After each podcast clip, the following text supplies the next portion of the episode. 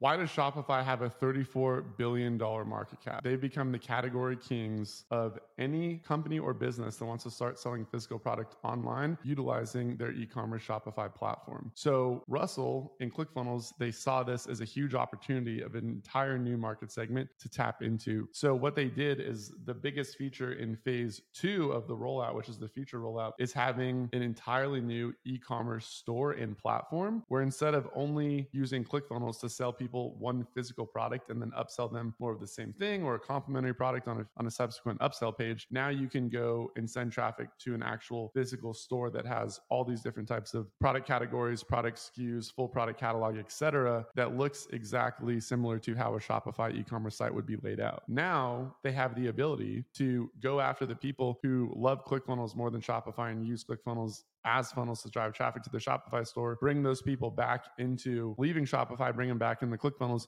and more importantly, go to the existing Shopify audience and the future Shopify audience and say, hey, the best way to make you sell more physical product on your ecom store is with funnels. Come over to our platform and we have the best of the both worlds now with funnels and ecom store. It's a big strategy of how they could go from, you know, 120,000 users to 500,000 users, just going after bringing over more people of the e-commerce market segment who are either using Shopify or going to use it in the future. And cart funnels is another big element of that. Hey, do you know how many users Shopify has? Oh, here it says. What? No way. It says they have 3 million, almost 4 million users? No way. Let's see this. 4 million is crazy if they have 4 million users.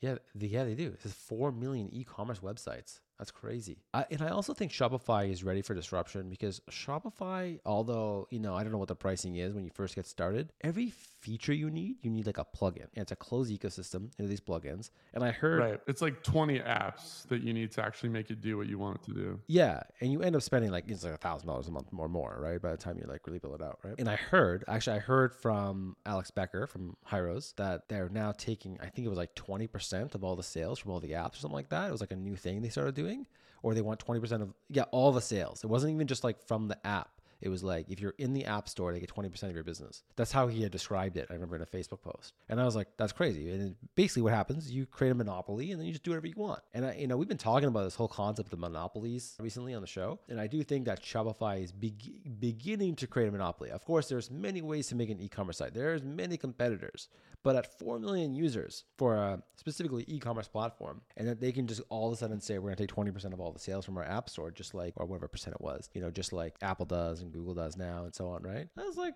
you know, that's also why I don't like the whole all in one platform. What happens when ClickFunnels does that? Or, you know, or all of a sudden, hey, you know what? We're not 500 bucks a month anymore. Eh, $2,000 a month. You don't like it? You know, like, I'm not saying they're going to do that. You know, give you examples. Like, if you're all in on one platform, competition is healthy. Yeah, I agree. Yeah, right. That's why I do really like that ClickFunnels is kind of going after the Shopify thing. Plus, if you have an e commerce site, you know, you could just download your, you know, basically like a CSV file of all your products, right? That's what you use to like upload into Google Shop and all that kind of stuff. So it should be relatively simple to transition. You download your file, you upload it into ClickFunnels, all your products are there. You got to rebuild maybe your, your website pages and stuff like that, right? But the page builder in ClickFunnels is gonna is like way more easy than building in Shopify. Oh yeah, right. Shopify, you gotta you know it's a full on coding, right? If you're gonna you know if you want to ch- customize a template. Totally. Which all the Shopify sites I've built have been they've used code and they've used customization, and I think a lot of the I mean their biggest thing was like they really leveraged the whole movement of businesses selling physical product and building businesses in the e-commerce space on the backbone of the whole influencer marketing movement. So you had the influencers create their own product on Shopify because it was super simple and easy to push their audience to merchant physical product versus creating some kind of educational based business, which expert based business, which is a lot more complex, right? And then you had all of the smart physical product sellers, drop shippers who were just selling product here, sourcing them from, you know, China, Alibaba, Express, et cetera, then having them do the drop shipping model fulfillment. And then you had all of the people who were building brands on the backbone of Shopify, but didn't have the personal brand in the face. So they went to run ads and then do influencer marketing and paying influencers to either by giving them free product or by giving them some kind of referral code to give their audience to redeem on the site and or just by paying them per shout out, right? By giving them equity, by giving them a rev share. There's all the different ways to do it, but it's the business paying the influencer. And previously to this, the only way the influencer would get paid is through brand deals and other brands reaching out to them and paying them to shout them out. So you have the huge movement of influencers seeking out brands to get paid to actually monetize their audience and brands seeking out influencers to pay them in the different ways I just reviewed. But they were laughing all the way to the bank because they were leveraging the goodwill the influencers established to monetize their own business through the physical product sales. So what are you saying? Like you're saying because ClickFunnels will be able to offer like affiliate links or like what are you how is it going to be different? I'm just saying that's the reason that Shopify really exploded just on the backbone of this new age of creators. Whereas most creators are they're, they're content creators. That's their life. That's their business. They don't, you know, they don't have like a business that they're funneling traffic to. They're making money. Like I just watched this video of this YouTuber at Vid Summit interview all the top YouTubers and they're talking about how much money they made. And all they were saying was their revenues from AdSense and merch and brand deals. They're not like us where they're selling memberships, courses,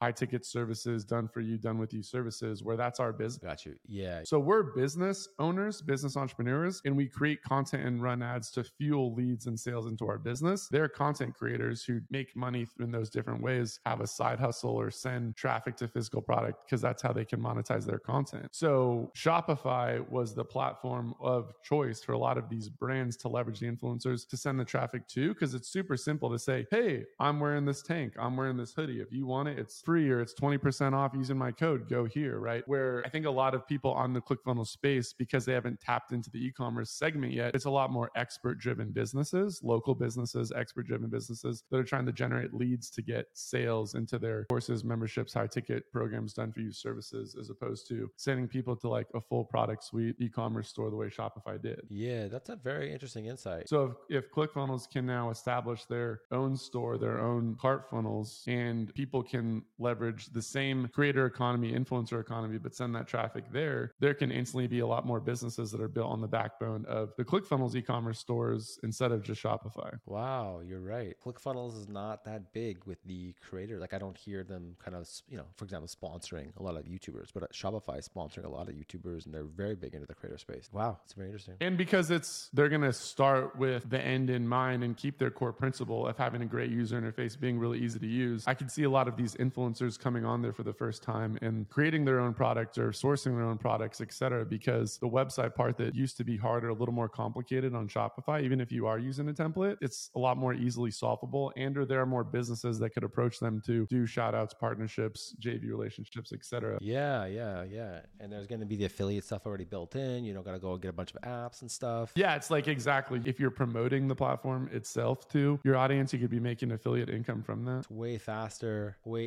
easier to use. 100%. Interesting.